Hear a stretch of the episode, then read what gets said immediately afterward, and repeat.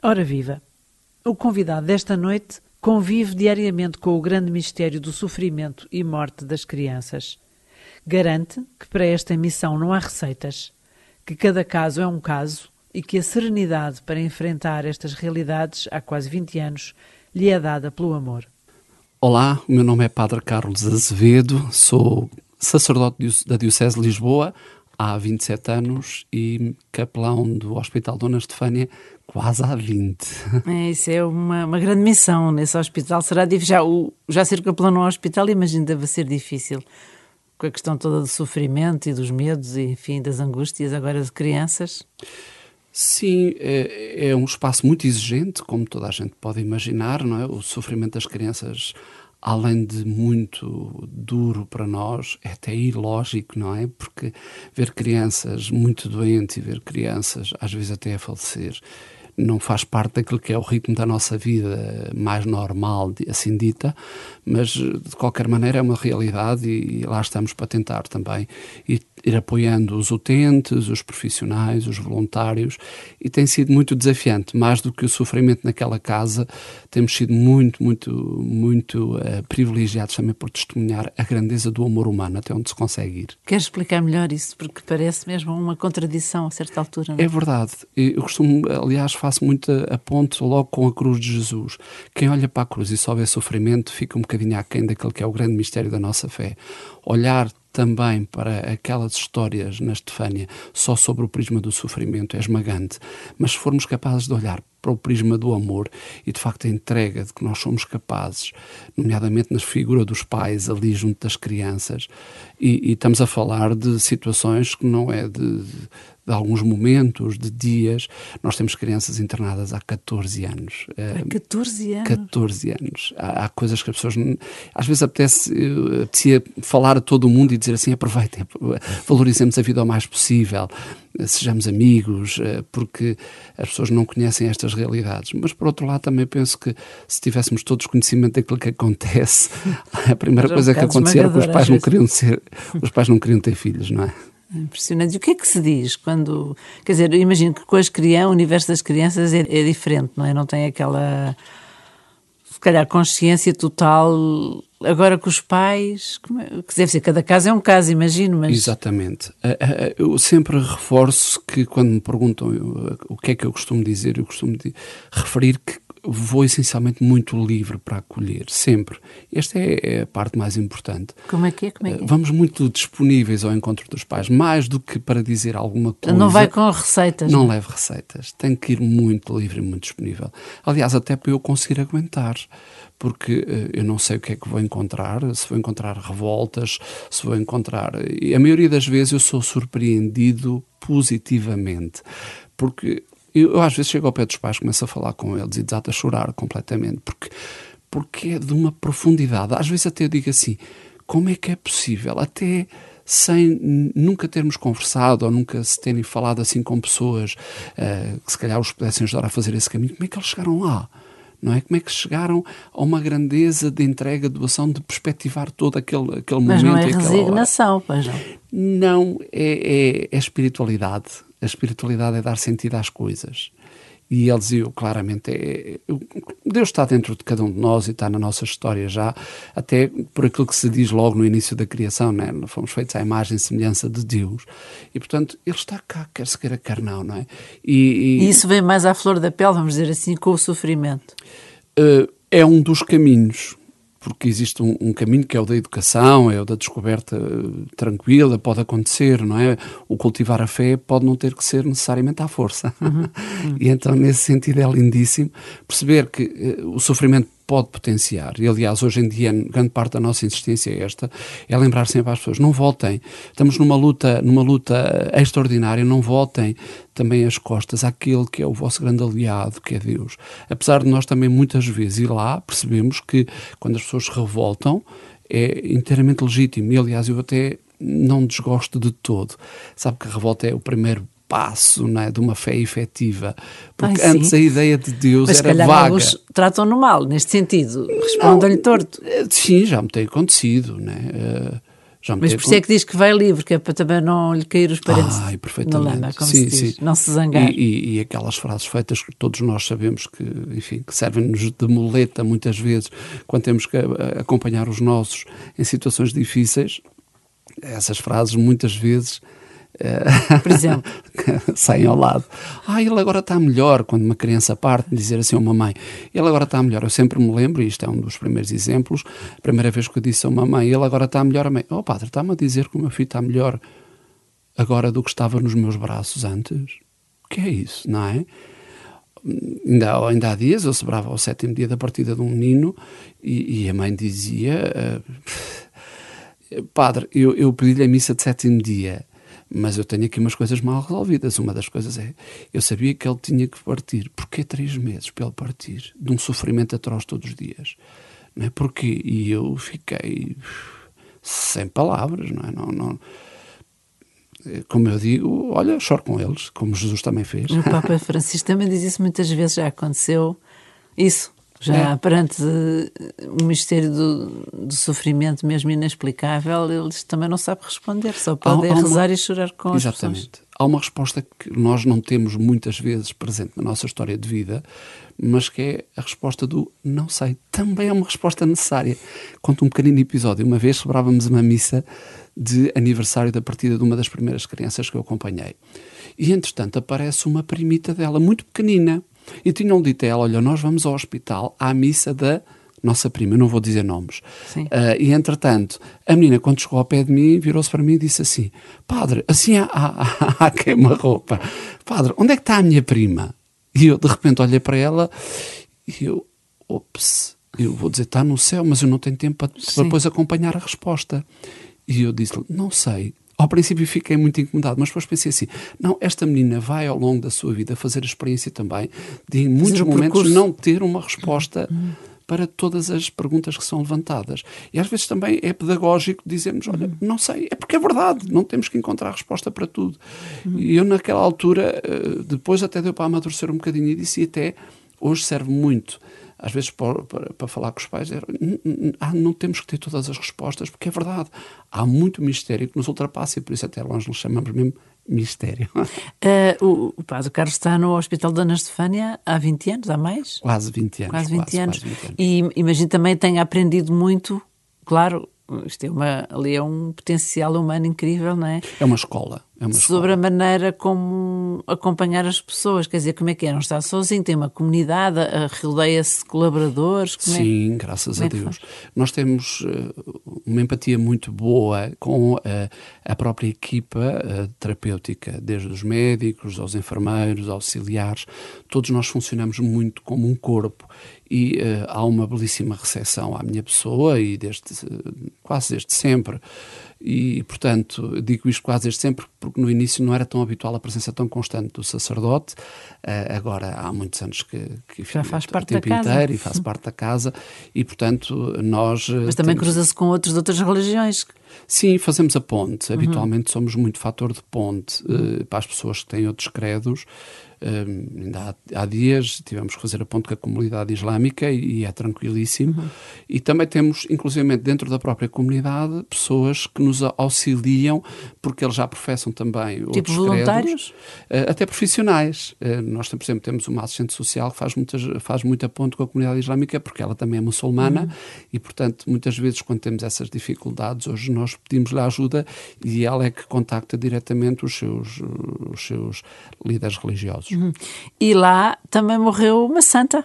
Se calhar morreram outros santos que não estão canonizados oficialmente. No dia de todos os santos deve E- haver lá imensos que se Eu calhar passaram. dizer que aquilo é uma fábrica de anjos, não é? Exato. E, portanto, não tenho dúvidas que é raro morrer algum que não o Sim, seja. porque são crianças, não é? Quase todos a Exatamente. morrer sim. É? Mas a Jacinta A Santa Jacinta. é uma verdade. espécie de santuário da Jacinta ali. Aquele é mesmo uh, o, lugar, o lugar por excelência do culto à Santa Jacinta. Portanto, este, este, este tempo foi um tempo muito difícil, porque uh, repara, começa, pandemia, começa a pandemia é? no centenário da Jacinta na Estefânia. É impressionante, sim. Ainda tivemos o tempo de ce- celebrar o centenário, foi lindíssimo, com o Senhor Patriarca e, e com o Santuário de Fátima. Inauguramos o novo grande memorial à Santa Jacinta, no- mais perto do sítio onde ela partiu para Deus.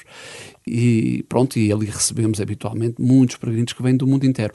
Curiosamente, mais de estrangeiros do que portugueses. E mas fazem peregrinações lá, do estrangeiro, é isso? Muito, muito, muito. E hoje aquilo que nós que acontece, e eu creio que a Aura também terá alguma experiência nisso, nós quando vamos ao estrangeiro visitar alguns lugares sagrados, temos depois lá o acolhimento das comunidades, nós fazemos na, na Estefânia o mesmo, ou seja, Sim. recebemos os grupos para celebrarem missa lá, eh, proporcionamos todas as condições e os grupos hoje já vêm a Lisboa. Há um itinerário espiritual na cidade de Lisboa uhum, para os peregrinos. Isto é lindíssimo porque Lisboa não é só hoje um local de turismo ou tratado de questões burocráticas ou de saúde, mas é também um lugar de peregrinação. Ah, impressionante. E, e como é que a Jacinta ajuda no hospital? Sente, ajuda, reza-lhe? quando está assim um bocado mais aflito? Tem que ser todos os dias. Aliás, muitas vezes a nossa oração é com muito pouca gente, não é? Porque o hospital tem uma comunidade que, que, vai passando, vem algumas pessoas ali à volta também aos momentos de culto que existem lá dentro e que nos ajudam a rezar, mas muito, tenho muito esta consciência, nem, nem, nem peço que os profissionais frequentem muito a capela no sentido de virem aos momentos de culto porque teriam que estar a, a, a retirar tempo à assistência, trabalho, claro. à assistência que têm que prestar. Vem muita gente vir. fora ouvir dizer que vem é muito concorrida celebração. Sim, pelo, pelo, menos ao sábado, que é o nosso dia assim mais festivo e em que celebramos vespertinamente o dia do Senhor, uh, aí é sempre a comunidade e tem, um, tem também um ritmo muito curioso, porque em cada sábado nós damos sempre uma envolvência diferente à celebração. O primeiro sábado fazemos a adoção dos primeiros sábados, o segundo sábado fazemos a benção dos doentes para as pessoas que vêm à missa, ao terceiro sábado a benção das famílias e ao quarto sábado arranjamos sempre uma temática própria também.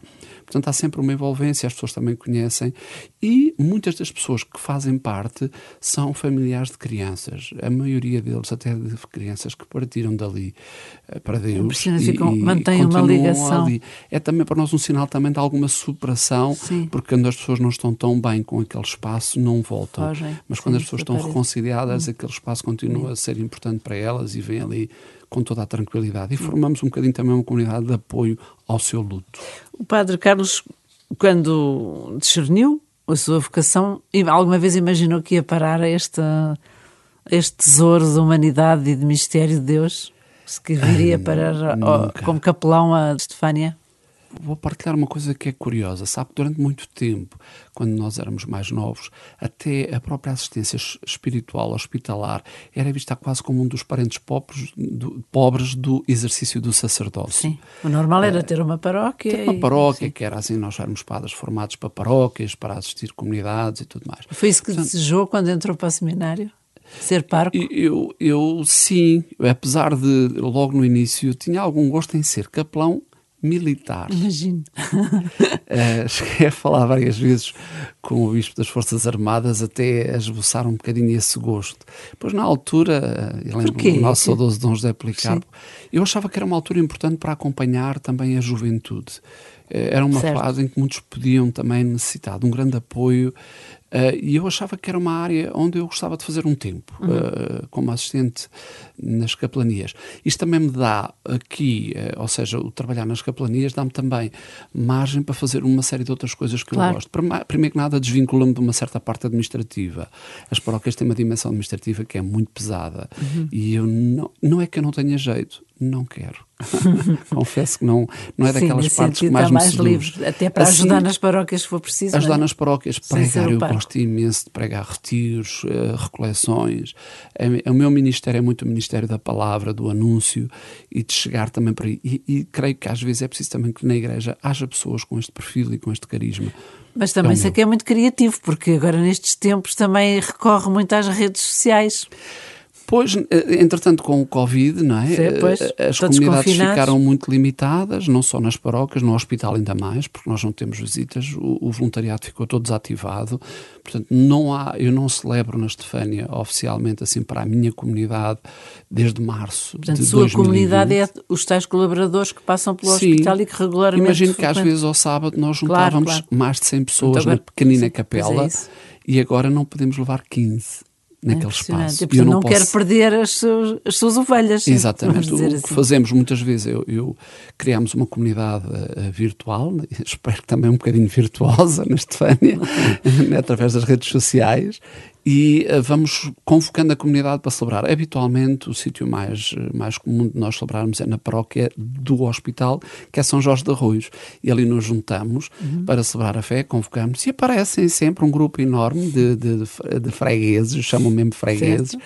e eles ali vêm connosco para uh, darem também um bocadinho de sequência àquilo que é o espírito comunitário e, e também à corresponsabilidade e à comunhão entre todos nós. Uhum. Mas eu sei que aposta nestas novas uh, tecnologias, vamos chamar assim, também para catequizar, porque é por isso é que eu dizia que é muito criativo na maneira de, por exemplo, falar de Fátima, falar da, da herança católica da cristã, da nossa identidade cristã como país, Sim, tenho... dos santos. tenho vindo a sentir, sinto muito que, que, o tempo que presente, apesar de haver um, ser um tempo de grandes meios de informação e de comunicação, eh, eh, eu creio que às vezes a cultura cristã está um bocadinho incipiente. Vivemos às vezes de aspectos apenas superficiais, temos muitos meios para poder aprofundar, mas não temos muito essa possibilidade e essa capacidade. Então eh, resolvo muitas vezes, através das redes sociais, passar através de uma forma também muito mais ligada àquilo que é os, os tempos que vivemos, a grande revolução digital, fazer quer as face novelas, onde vou passando algumas histórias Face novelas, tem piada. Face novelas. Face novelas, o que é, que é que consiste? A face novela é, é, eu, é do Facebook? No Facebook, onde todos os dias eu publico um capítulo de uma história que vai acompanhando mais ou menos até aquilo que está a passar. Por exemplo, uh, alguma data ligada à Fátima, eu durante aquele período faço uma história ligada à Inventa. Fátima. Invento uma história invento uma história onde introduzo personagens que são históricos, com alguns personagens que vêm juntar um bocadinho com alguma ficção, depois algum romance no meio da história e, e, e as coisas vão avançando assim. Agora fiz uh, uma sobre a história do culto da Nossa Senhora da Nazaré a partir da figura uhum. de Dom Fuas Roupinho, Sim. com aspectos históricos que se chamava A Gruta, porque Nossa uhum. Senhora da Nazaré uh, estava, a sua imagem estava numa pequenina gruta, e repare como é tão importante, e nós não lembramos, uh, o culto da Nossa Senhora da Nazaré, antes do culto de Fátima, era fundamental em, toda, em todo o nosso país, e não só para o mundo inteiro. Ainda está muito entranhado na devoção popular desta, de, de, certas zonas à volta. Exatamente, ainda com, com muitos sírios. Precisão, exatamente, com os sírios. É. E a imagem de Nossa Senhora da Nazaré é atribuída ao próprio São José. É incrível, às vezes nem temos noção da importância importância e da beleza daquela pequena imagem que, sendo verdade ou não sendo verdade, eh, o que se passa é que aquela imagem tem uma antiguidade e uma história que a confirma no seu percurso uhum. até chegar a Nazaré. É lindíssimo. E está tudo esquecido. Entretanto, é nas histórias vou pondo isso em, em prática. Também fiz uma sobre, uh, uma das últimas foi uh, sobre Fátima, a história dos pastorinhos e um bocadinho a história dos seus pais e um bocadinho os dramas que envolveram aquela história. Também sempre com algum quê de moral, é verdade. Uhum. Sempre o, que, o seu quê também para Sim, é dar uma série de histórias uhum. que puxem também pela nossa forma de olhar a vida e olhar aquilo que é a nossa vivência cristã e humana um, é, chamava-se a Belota. Já fiz sobre o Dom, Dom Nuno Alves Pereira, fiz uma sobre o São José, também estamos no ano de São José, Exato. sobre um bocadinho o que é que seria a vivência dele no Natal, naqueles dias em Belém, as suas inquietações, as suas preocupações. Mas essa sua preocupação e criatividade é, no fundo, é para descodificar ou uh, despentear uns certos clichês de que a história, que já são histórias como das teias de aranha e que, portanto, é coisas antigas, quando no fundo o que quer é valorizar a beleza Exatamente. da nossa identidade. Claramente, e, e aliás, nós radicamos aqui, quando nós não sabemos onde radicamos, também não nos podemos alimentar tão bem quanto isso. Estas são as nossas raízes e elas têm tanto para nos dar. E a quantidade de santos, de facto, que é nós verdade, temos na nossa temos história. Imenso, imenso, imenso. Irei fazer agora, brevemente, um só sobre grandes devoções em Portugal e sítios a visitar, até porque agora vai havendo este, este progressivo desconfinamento sim. e tenho muito essa intenção. É um bom guia de também fazer de percorrer guia, o nosso país. Uh, e falar sobre devoções, porque eu habitualmente sim, com os meus, por exemplo, com os meus grupos da Estefânia vamos uh, visitando esses locais. Sempre que eu descubro um sítio, pego no, nos fregueses, arranjamos uma caminhonete e vamos nós. Por exemplo um, olha, fui. Uh, o Santíssimo Milagre de Santarém é uma, é uma das devoções uhum. mais importantes, até em termos mundiais, importantíssimo. E que também e, tem imensas uh, peregrinações estrangeiras, e os portugueses passam ao lado nem sabem onde dão conta, né? às vezes vamos ao estrangeiro visitar Santíssimos Milagres, qual. a Itália, etc, etc. E aqui temos um Santíssimo Milagre com uma importância e uma beleza extraordinária. E muitas outras ligadas a alguns dos nossos. Uh, até com processos de. Já fiz o percurso, por exemplo, do Padre Cruz, certo. que é tão interessante. Isso, é tão interessante. Às vezes vamos, visitamos também a Sãozinha, que é um processo uhum. que também está a decorrer. Vamos correndo. Às vezes os santuários também da Irmã Lúcia.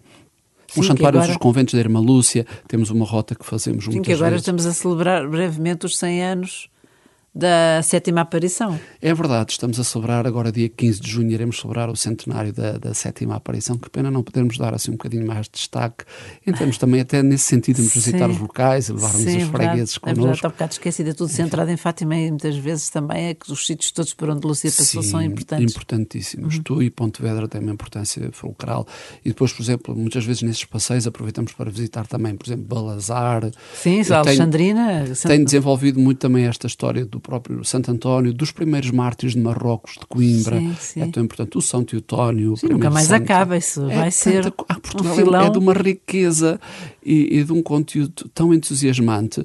E, e, depois, ao descobrirmos isto tudo, as pessoas parece que fica. Aliás, quase que apetece dizer, eu antes era cego e agora vejo. Porque a gente passa a ver as coisas de outra forma. É, é? verdade, porque os seus testemunhos permanecem úteis para nós, para a Sim. nossa vida agora, vários séculos depois. Essa e é muitas vezes a atualidade desses santos antigos permanece. Não é? Outra coisa não, é, que... é, não é tanto a genialidade deles, é, é Cristo é que os faz assim, que também consegue fazer qualquer um de nós em qualquer tempo da história, não é? Tal e qual. Inclusivamente, muitas vezes, quando vamos refletir nas suas vidas, percebemos o quão privilegiados somos hoje, porque a vida dura e difícil era de facto antigamente, em muitos momentos em que estas pessoas exerceram o seu, enfim, o seu ministério, eh, desenvolveram enfim, obras notáveis e fantásticas, às vezes contra tudo e contra todos, a começar até por Fátima, claro. as dificuldades que os pastorinhos Sim, passaram e aquilo que a vida é hoje Sim, até contra no, a lei, porque era proibido sequer o, culto público, Nossa Senhora também foi revolucionária é, e eles verdade, desobedeceram, é por isso é que foram presos, etc. Mas, Padre Carlos, o nosso tempo voa e e o fado e a música.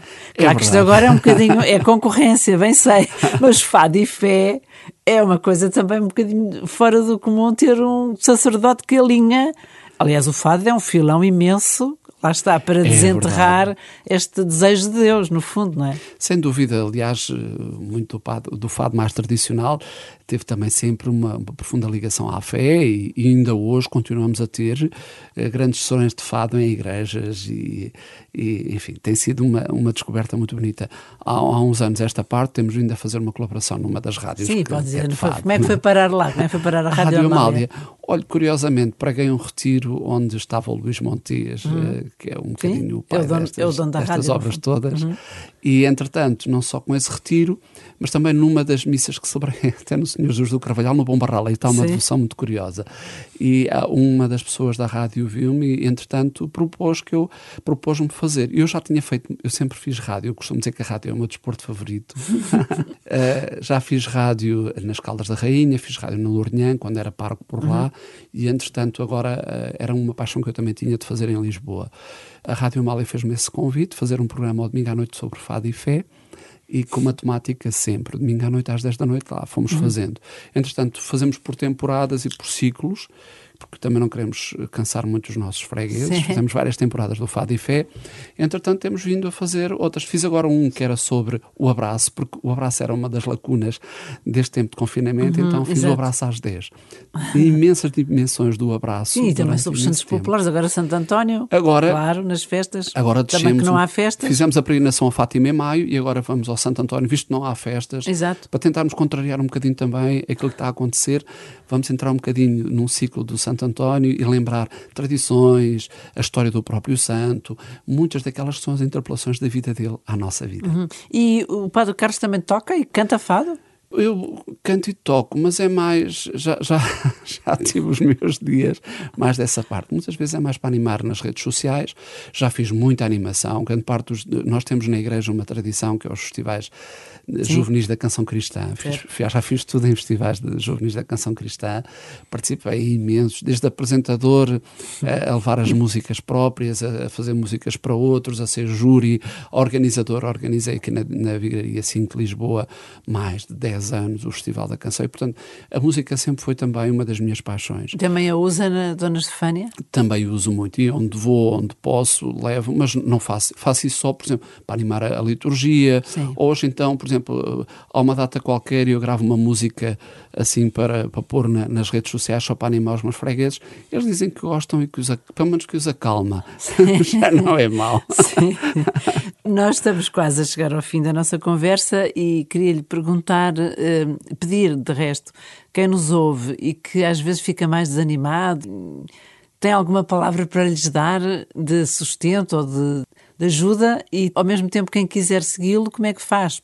Se quiser deixar aqui os seus endereços, enfim, para podermos quem Bom, quiser seguir as suas histórias das face novelas, exato, entre outras exato. iniciativas que certamente não lhe faltam, que já vi que é muito Sim, criativo. temos vários, vários sítios onde nós estamos presentes, para além do Instagram, Carlos Azevedo, Facebook, Carlos Azevedo, também aparece logo o padre lá. Neste momento estamos a fazer, uh, em cada época, eu procuro valorizar um bocadinho também, numa mensagem de, de alguma leveza, mas também que vá um bocadinho ao encontro daquilo que são as necessidades que vamos vivendo em cada tempo. Estamos, por exemplo, como eu disse, estamos num tempo em que a necessidade do abraço é tão grande, eu fiz um programa sobre o abraço. Uhum. As diferentes e múltiplas dimensões do abraço foi, um, até para nós é giríssimo. Bom, entretanto, também temos um, um blog que é o Estefânia Viagens, onde publicitamos os retiros, os encontros, as palestras, as conferências. As tais idas a lugares também. Também as idas a lugares uhum. Eh, que têm a ver com, com a nossa fé e não só. Um, há sempre uma dimensão de convívio, uma dimensão de, de, história e uma dimensão de devoção presente em cada uma das atividades que fazemos.